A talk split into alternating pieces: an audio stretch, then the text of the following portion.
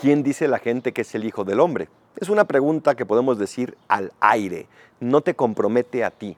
Pero Jesús quería llevar a Pedro a través de ese camino para llegar a una respuesta personal, donde entonces sí aseguró, tú eres el Mesías, el Hijo de Dios. Pero Pedro no había llegado a la plenitud de su fe. Quería un Mesías glorioso, un Mesías triunfante, un Mesías que no sufriera. Y cuando Jesús le manifiesta que sí es el Mesías, pero no el Mesías de acuerdo a sus esquemas, Pedro se revela. ¿Cuántas veces condicionamos nuestra fe a lo que nosotros creemos que debe de ser, a lo que nosotros creemos que debería de suceder? Y cuando no lo es, nos revelamos. ¿En qué tipo de Mesías crees tú? ¿Qué tipo de Dios? ¿Un Dios bonachón o un Dios de verdad tan lleno de amor que entregó su vida en la cruz por ti y por mí y que por lo tanto te pide hacer lo mismo? Ojalá que en este segundo. Soy el Padre Adolfo, recen por mí, yo rezo por ustedes. Bendiciones.